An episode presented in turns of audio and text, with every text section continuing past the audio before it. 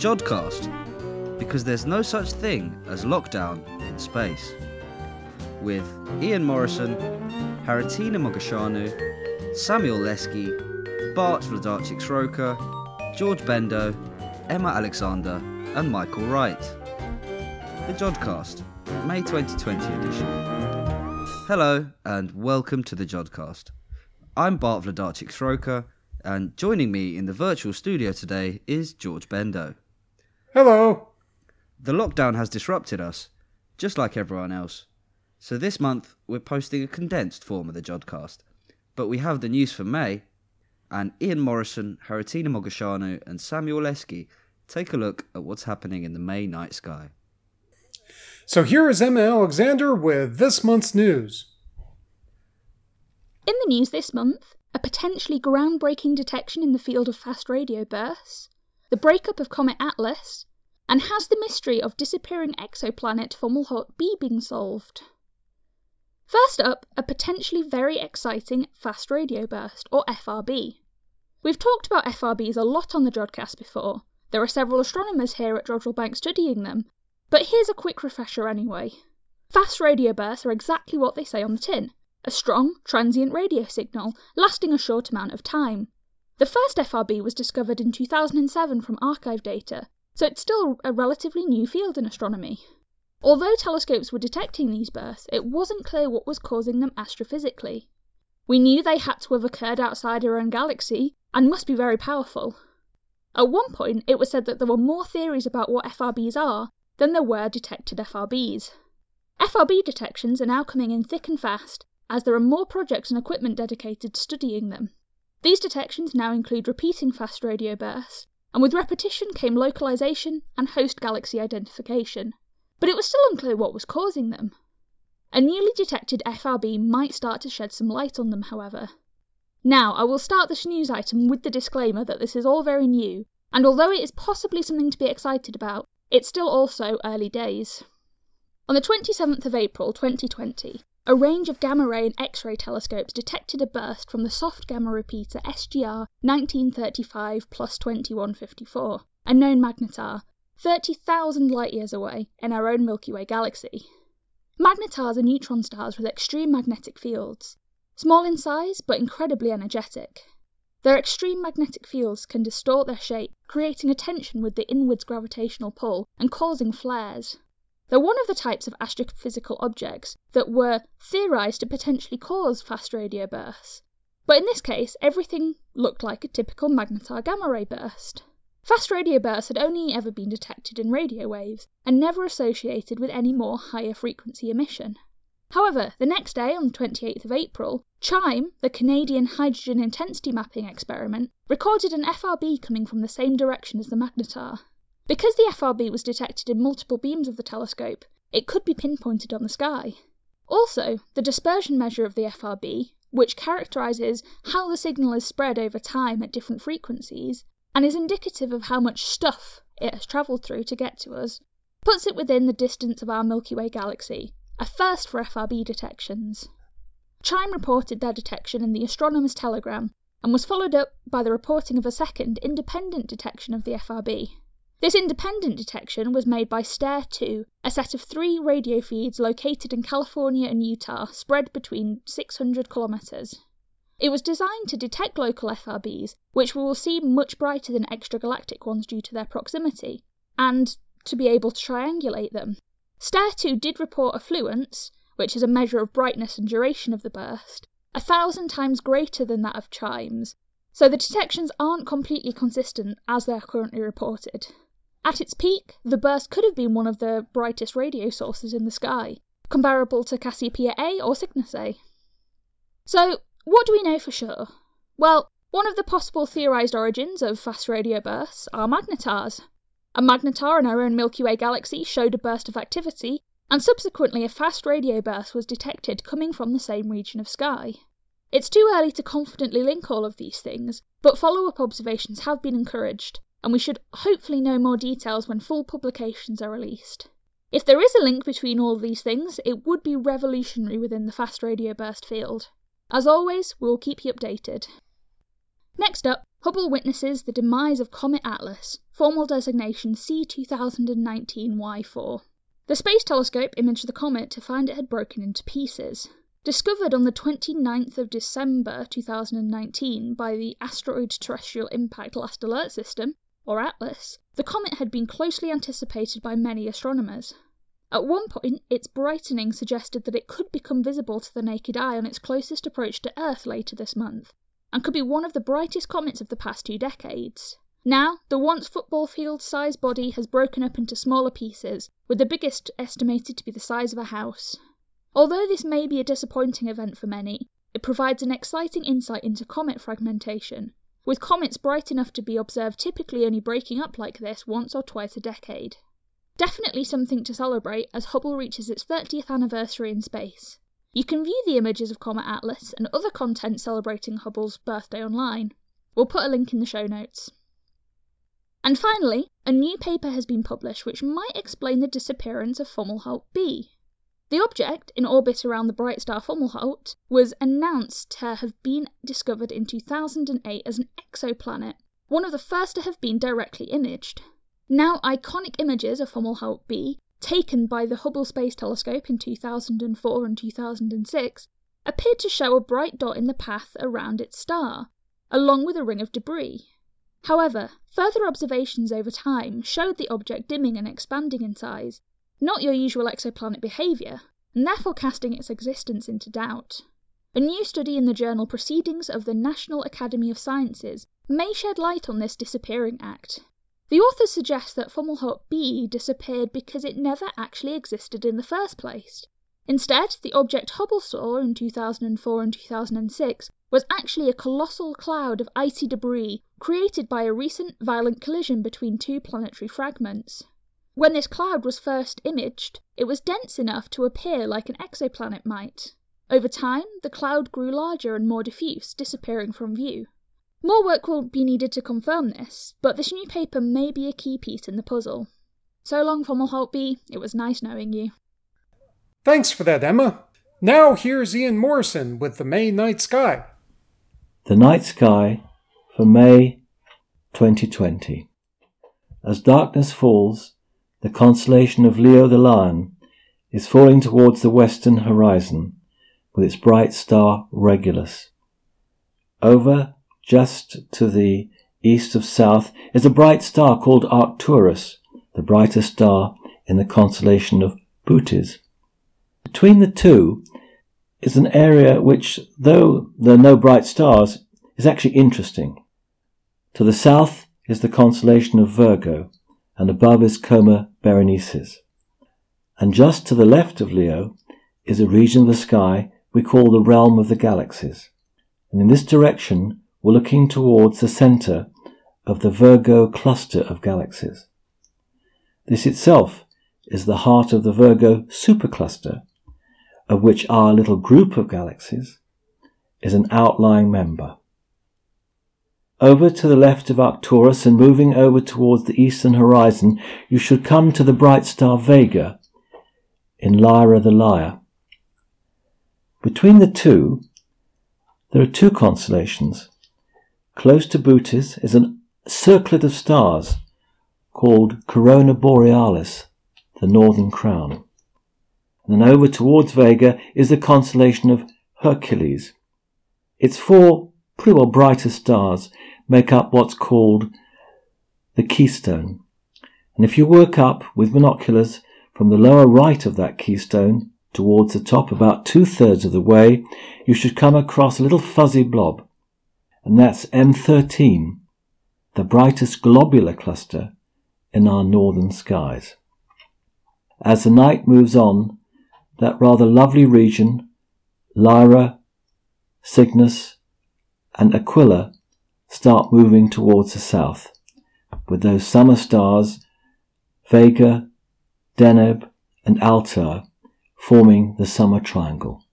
We'll see those better in June. But high up, almost overhead, is the constellation of Ursa Major, the brighter stars forming up the asterism we call the Plough, or the Americans the Big Dipper. If you look with binoculars at the centre of the three stars that make up its handle, you'll see it's a double star.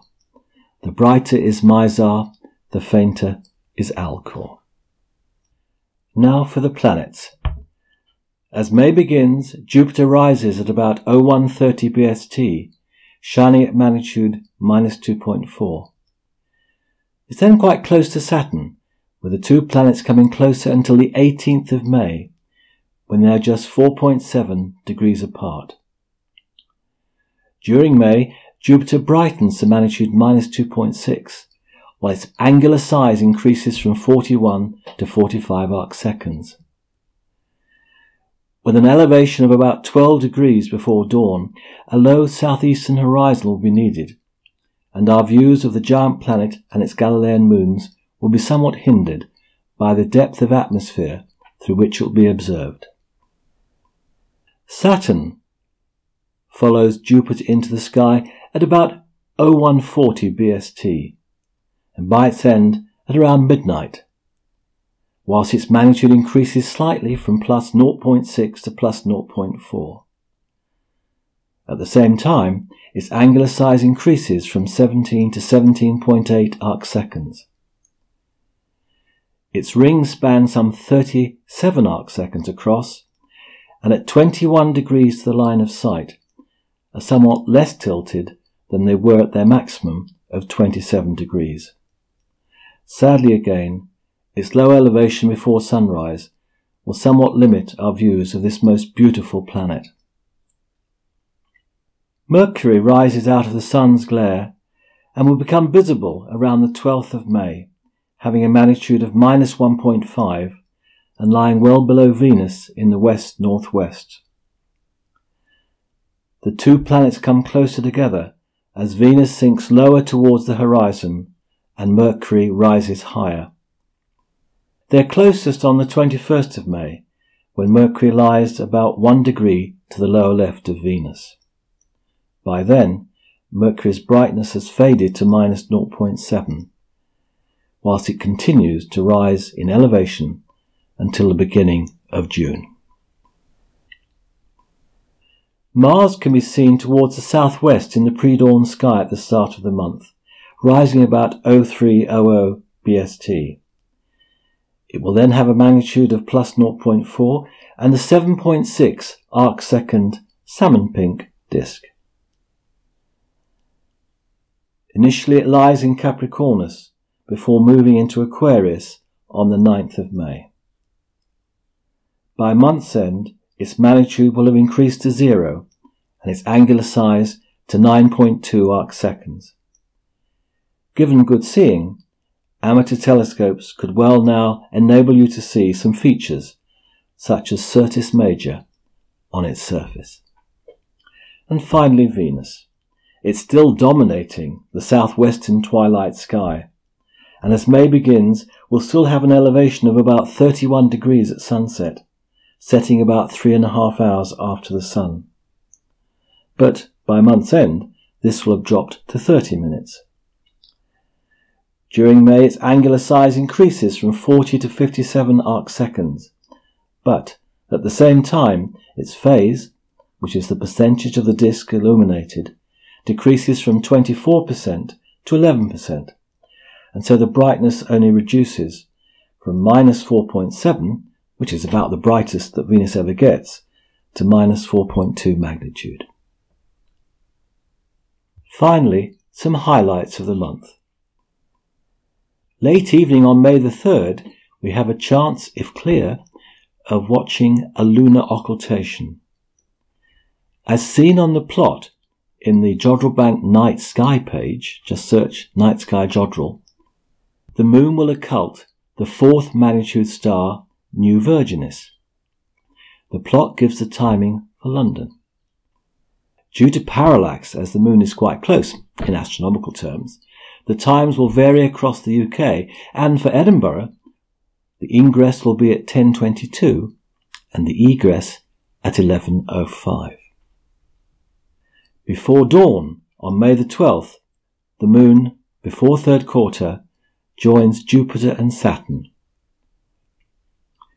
On May the 21st, after sunset, Mercury lies just below Venus. You'll need a very low horizon towards the northwest, and if so, if it's clear, you may be able to spot Mercury lying just below Venus at their closest approach. Binoculars might well be needed, but please do not use them until after the sun has set. On the nights of May the 23rd, 24th, and 25th, Comet Pan-STARRS comes close to M81 and M82. If it's clear on these evenings and looking high in the northwest using binoculars or a small telescope, you may be able to spot the comet Pan-STARRS as it passes the galaxies M81 and M82 in Ursa Major. I've produced a plot on the Jodrell night sky page that show its position relative to those galaxies, Bode's galaxy and the Cigar galaxy, on the three evenings.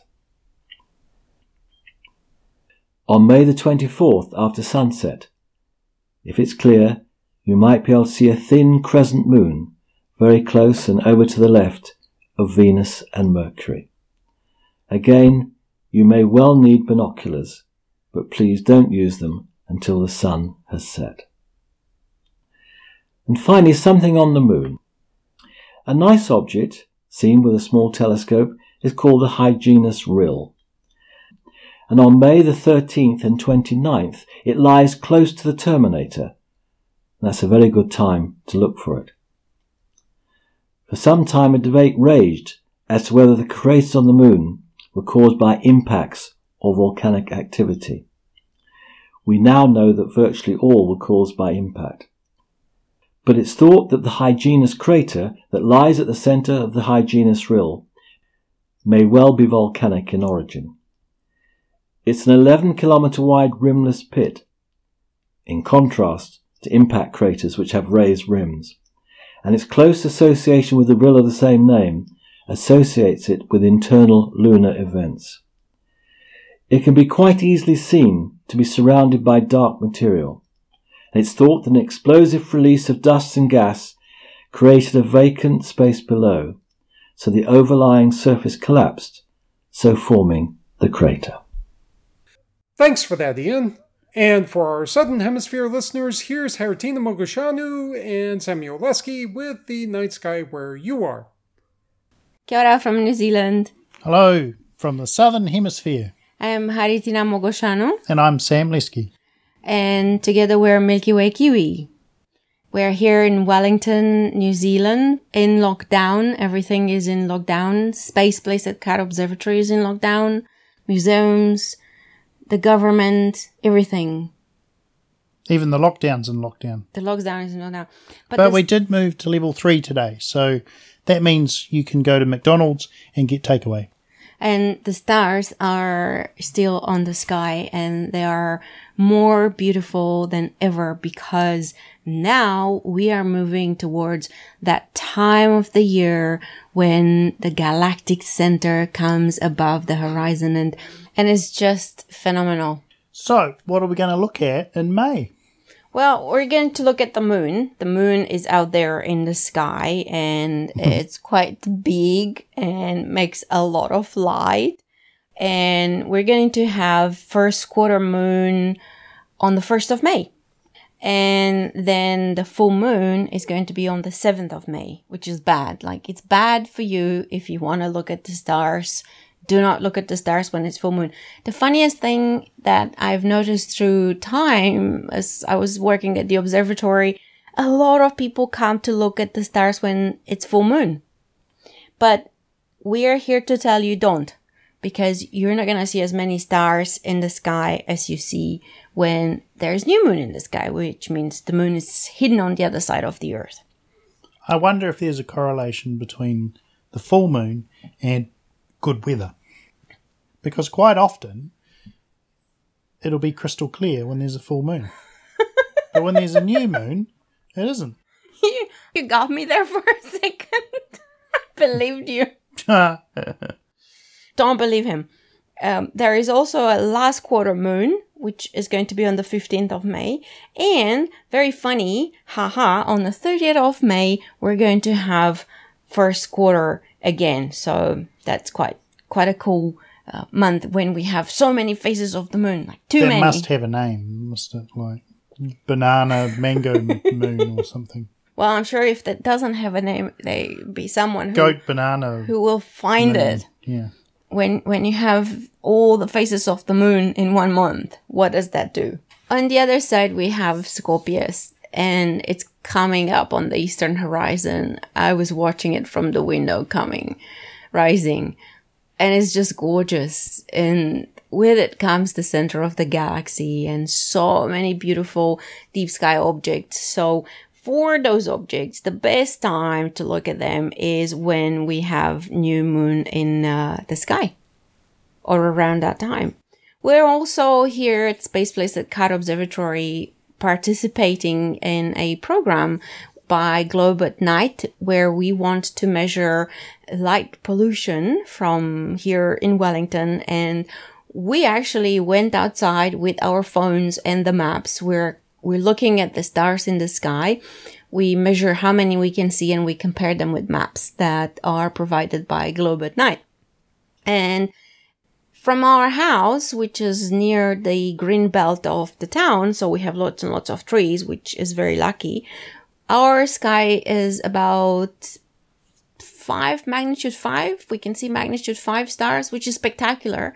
We have to squint a lot, but but they're there. So so it's it's really good. So I'm just bragging, but it would be amazing if very many people on earth and people who listen to us right now. I don't think we've ever done any call to action. This is our very first call to action. I'm very excited if they would go outside and support Globe at night with their campaign to measure the dark sky and see how many stars you can see from, from your house, from, from your porch, from your tree, from whatever your favorite places is around your house and make sure that you read on, on Globe at night. There are a lot of resources about what we can do on, on light pollution because unlike any other kind of pollution, light pollution is the one and only where you can turn the switch off and ta-da, there's no more light. So we can get rid of it instantly. And we want to encourage councils and uh, companies that use lots of lighting and stadiums to use smarter lighting, lighting that doesn't create a big dome that goes kilometers into the sky, but just lights what you need to light. And many times people who think of light pollution campaigns, they talk about it as being a bunch of people who want to have no lights in the city. There's always talk about safety and protection and it's not true. What we want in light pollution is actually to have proper lighting of the sky. We want lights at night, but we want good lights and we want the chance to see the night sky. Well, we want lights because we don't want to crash into things. No, Yeah, obviously. I mean, that's but but that's why we light it. So there's always a myth that you've got to light large areas for security and all this sort of thing. But you know, there's a lot of thinking happening now that this is actually really bad for the environment, really bad for birds and animals, and really bad for us. So if we don't have light in the sky, this month is one of the most amazing months to look at deep sky objects. So where do we start? Well, we Where could do we probably start? start. Well, we could start with Scorpius. Scorpius is going to be about 50 degrees above the horizon at a reasonable time of night, probably around 11 o'clock. That's a lot. That's more than it is in Europe. It's kind of like 30 degrees above the horizon when it's at maximum. Now, if you do go outside at you know six when it's getting dark, uh, Scorpius is not going to be at 60 degrees above the horizon. It's going to be quite low. In fact, it's going to be right on the horizon. So if you do go out early, you're not really going to be able to appreciate it a great deal. But if you hang around a couple of hours, you can. And there's some really cool things you can have a look at. Just south or just underneath to towards the southeast of, of Scorpius is those really famous nebula, those really big nebulas like Lagoon Nebula, Trifid Nebula, Eagle Nebula, you know, the hmm. famous pillars of pillars. Creation. of creation, The which of pillars of course is. Hubble's birthday just, you know, We've just this had it. So you can go and actually have a look at that. With the telescope. Yeah, I mean, it doesn't. It's not overly bright that one, but I mean, everything looks like it's a smidge. Yeah, well, well, that one's better as a as an imagery. The better target, smidge. Yeah, if you've got a camera. But there's there's other nebula there that you can see, especially the reflection nebula because they're a bit brighter. They don't, they don't have that red which you can't you can't really see, but you can with a camera. Um, and of course, there's also a lot of globular clusters in that area as well. I mean, this is the center of the galaxy, this area. So there's a lot going on. There's clusters, there's nebula, there's globular clusters. This this is. I mean, we're looking towards the CBD, aren't we? Where's the CBD of the galaxy? I like that. Yeah. And we see a lot of light pollution towards the CBD, which is The center of the galaxy, The that big galaxy. halo. yeah. And of course, in that big halo, there's a lot of globular clusters, which is why we see so many globular clusters in that direction. Now, if you don't want to see the big city lights of the centre of the galaxy, you can mm, go and look towards Leo, which is actually not too low. It's you know it's high enough in our sky. It's about thirty degrees above the horizon. You know, at ten o'clock, and if you any later, it actually starts dipping down and get a bit lower. But there's a whole lot of galaxies you can have a look at there. But if you follow the tail, I guess it's called the tail, this bottom bit of Leo, which is, well, the bottom bit from this northern hemisphere, from the southern hemisphere is the top bit. And you've got the bit on the, The sickle. Yeah.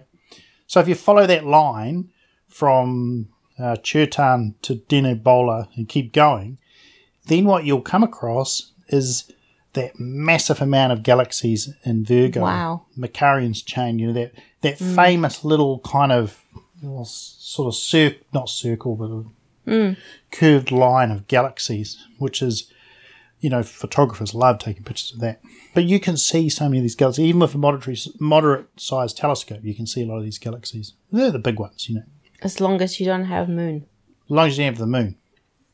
So if you go down towards the horizon from Markarian's chain, then you'll start seeing those galaxies that people in the northern hemisphere are more familiar with, such as Black Eye Galaxy, Needle Galaxy, uh, M85, uh, Whale Galaxy, and then right down on our horizon, and the, you can't really see them from here, Sunflower Galaxy, M106, and of course Whirlpool Galaxy, M51, that very famous galaxy in the northern sky. We can't really see it here because it's right on the horizon. You'd have to be on a mountain. But you're saying, yeah, you have to be on a mountain and have a super mega clear horizon. Oh, yeah. Looking out to sea in the north, which is quite hard to do from here. But we can go back and have a look at objects that are around the Southern Cross. And we were talking the other day about the Southern Cross and all those stars around Centaurus that they form another kiwi. And we were talking about all these kiwis that we can see in the night sky here in New Zealand. Like so many kiwis. And there's a word for that. The word is called pareidolia, which is when you see shapes and things and uh, in clouds and and random shapes you see you you see things you you believe you can recognize so that's us and our kiwi Well, the bright kiwi is said to look at the Milky Way kiwi, which is the gas cloud shaped kiwi, Kiwi. Which what they call it in the north? A horse or something, isn't it? what yeah the dark horse we call it Yeah. So that's on in the south, of course, because it's out the other way. It looks like a kiwi. and do you know until i came to new zealand i had no idea what a kiwi bird is let alone a kiwi person or a kiwi fruit i didn't know i didn't know there is a difference between kiwi fruit because you know in europe everybody calls kiwi fruit kiwi and they always say i'm gonna eat a kiwi now since i became a kiwi we're like no don't eat us No, well, you're not allowed to eat kiwis, of course. not allowed to eat kiwis in new zealand yeah. because there's like only four million four and a is half million yeah on- of us here and the bird's protected. the bird's protected yeah so tough but but there is a kiwi fruit there's a kiwi bird and there is a kiwi person which is we are kiwis Well, five million. five kiwi million of us yeah yeah So getting back to the night sky, the Magellanic clouds are not going to be as high as they have been, as we've seen right through summer, because summer's the great time to have a look at that patch of sky that's, um, you know, around the Southern Cross, Eta Carina, and all around there, and of course, uh, 47 Tucani, the um, Tarantula Nebula, and those other really cool things in the, the Magellanic clouds, in and around them. Um, this time of the year, Magellanic clouds start going the bottom of their circle. start going meh Yeah, they're going, oh, we hang around the horizon. You can have a look at Scorpius and stuff like that. it must be jealousy Yeah, but, you know, it's still quite uh, you know, they are still visible. They're not like they're actually below the horizon or anything like that because they don't. They're circumpolar here. No, they're circumpolar. Yeah, they, they just go around and around. But but they're up during the day, so down during the night, yeah, which but you can puts still, the Southern cross up. yeah, well, you can still see Tarantula nebula and uh, great things, you know, great objects like that. And of course, uh, the other objects that we're so used to over the summer, uh, as I said, Eta Carina, Jewel Box, Pearl Cluster, Omicron Velorum, all those clusters in that other part of the Milky Way is still really visible. The beauties. But it's hard to compete, isn't it, with Scorpius and what that has to offer. You know, Ptolemy's cluster, which you can see, which you can see naked eye, M M7. You, that's that's like a little patch that you can see just there sitting underneath Scorpius, and you kind of look at it, you go, I wonder what that is, and you grab your binoculars, Yeah. you have a look, and you It's see a whole, M7. yeah, well, Actually, see a I whole saw bunch it of stars. from our house, and as I was saying, from our house, the limited magnitude is five, Hmm. and that was still visible and bright, and I knew where to look. But Well, I think still. it's magnitude three, yeah, something like that. And then you've got, like we said before, these abs, the string of really beautiful clusters, lagoon, neb- no clusters. Well, they are clusters in the nebula, but the nebula really. So lagoon nebula, Trifid nebula, uh, Omega nebula, Eagle nebula, the Sagittarius star cloud. All this really dense part of the sky. All these cl- all these stars. They look absolutely beautiful. You go crazy having a look at them, and you go crazy having a look at the um, globular clusters as well. And the good thing about it is that you come home from work at six o'clock. You can drag your telescope out, and you can look at these stars all night long. This is the time to be here and and look at the galactic center because it's coming up at dusk and then it climbs up onto the sky. It goes at zenith and then you've got all this time to look and observe all these amazing objects that are in there. And for us here in New Zealand, it is winter time, so we have really long winters. And I'll tell you something, one of the reasons I love being here is because I can see the center of the galaxy, Scorpius and Sagittarius, all night long in wintertime. And I don't really care about cold or anything like that. But the sky is just magnificent this time of the year.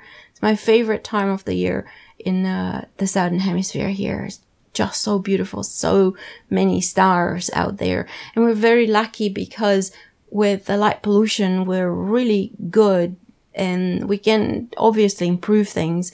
But here in New Zealand, you can see the stars coming from one horizon to the other horizon and the Milky Way goes up in the sky, the center of the galaxy when it goes in up at zenith. It just looks like the surf of the sea, like the wave, like the crest that is coming towards you is that beautiful. And there are so many stars in, in, in those skies. Talking about stars, if you don't want to see a star, but you want to see something really cool, well, I suppose it kind of relates to a star. Nice height in our sky at the moment, above 45 degrees, is the quasar 3C273, that very famous quasar. So what's a quasar? Wow, a quasar is uh, it's all the energy given off around a supermassive black hole at the center of a galaxy, and sort of you can enormous amount of energy, this light you can see. So what's kind of cool about this one is it's it's over two billion light years away, two point four billion light years Billion. billion. Absolutely staggering.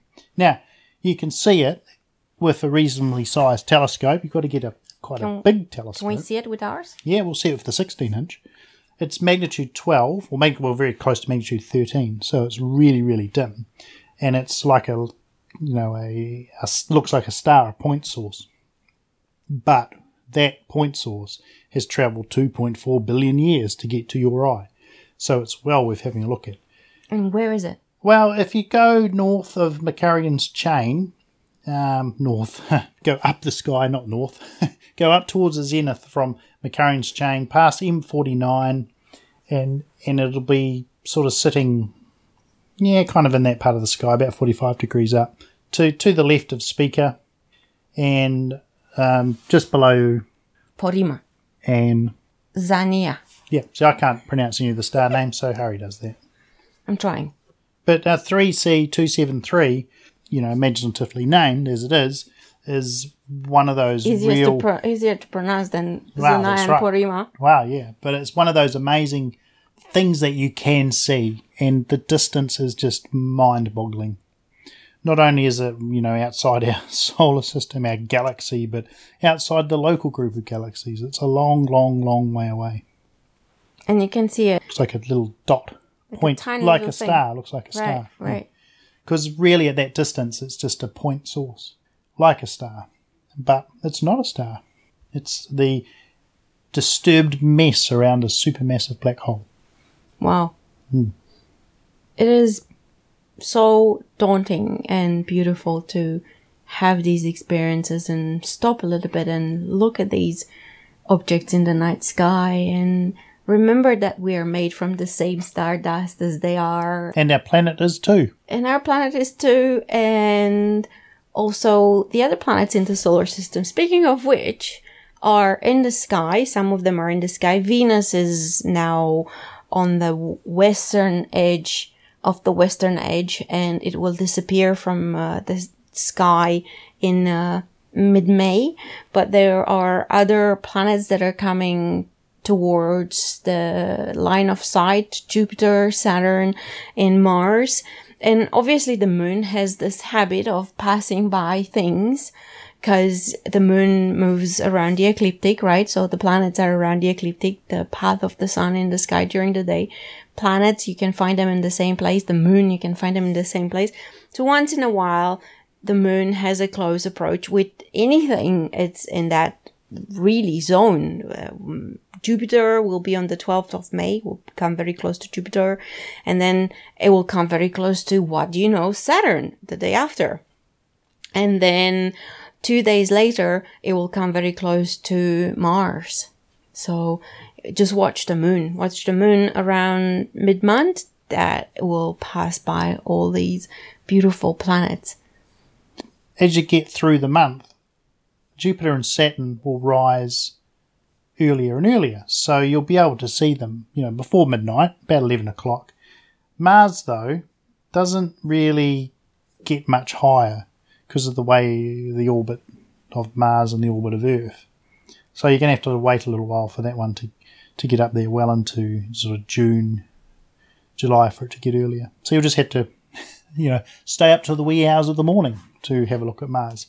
But if you uh, like your sleep or you've got to work the next day, but you can still check out Jupiter and Saturn by the end of the month, a little bit earlier. And of course, they're well worth looking at. Jupiter is just amazing to see in a telescope. You can see the bands on the planets easily. And of course, Saturn with those beautiful rings. Really stunning. We can't wait to see them again. Yeah. We've been missing them for the last month. But we did have a very good look at Venus, which was spectacular in, in the evening sky and very bright. So now we have Jupiter and Saturn and Mars to look forward to seeing. And also just remember all the other spectacular icons of the night sky here in the southern hemisphere. Southern Cross is really high in the sky and is visible and it's at its highest position. It kind of almost points down, showing us where south is. And Scorpius again, we want to put this constellation out there for everybody to have a look at. And you know what? In New Zealand, we don't have scorpions, so it doesn't look like a scorpion. It looks like anything else. I actually it has so many names throughout cultures that it's not even funny. But here in New Zealand, not only that has all the names that all the cultures that came here brought with them, but Maori here they have different names for the same stars at different times of the year. So at this time of the year, Scorpius is Manaia Kitarangi, which means the guardian of the heavens. And it does look like a guardian of the heavens. So beautiful. And it's got that characteristic shape of a Manaia. And those of you who came to New Zealand and bought one of those green jade pounamu stone made jewelries. Um, probably, surely you, you, you came across a, a manaia, which is like a reverse hook. So that's the name of Scorpius this time of the year, our beautiful guardian of the heavens. And Scorpius holds the galactic center and we're going to go into the most amazing time for galaxy hunting and deep sky objects and everything that is around there. Not just at the center of our galaxy that is prominent, but all the other galaxies that we can see in, uh, in that region of the sky that is for us here in New Zealand on the northern part of the sky. So from here, from New Zealand, we wish you clear skies and we want to say, turn the light off, please. And come join us for the Globe at Night campaign this month and every month, but this month in particular, because we're starting it. Yeah, so turn your lights off, enjoy the night sky. So Harry and Sam from here from New Zealand, we wish you a really awesome May and get out there with your telescopes and your binoculars. And if you haven't got those, just get out there with your eyes and soak up the sights of the night sky. And remember that we're made of the same stardust as these beautiful, beautiful stars and keep safe. See you next time. Thanks for that, Haritina and Sam. We don't have any feedback for this month, but if you want to get in touch, you can do so via the website at www.jodcast.net, Twitter at twitter.com slash jodcast, Facebook at facebook.com slash jodcast, YouTube at youtube.com slash jodcast, Flickr at flickr.com slash groups slash jodcast, and don't forget that you can send us posts. The address is on the website. So for this month, the editors were Tian Bezuidenhout, Joseph Winnicky, Lizzie Lee, and Tom Scragg. The producer was Michael Wright. Until next time, Jordan!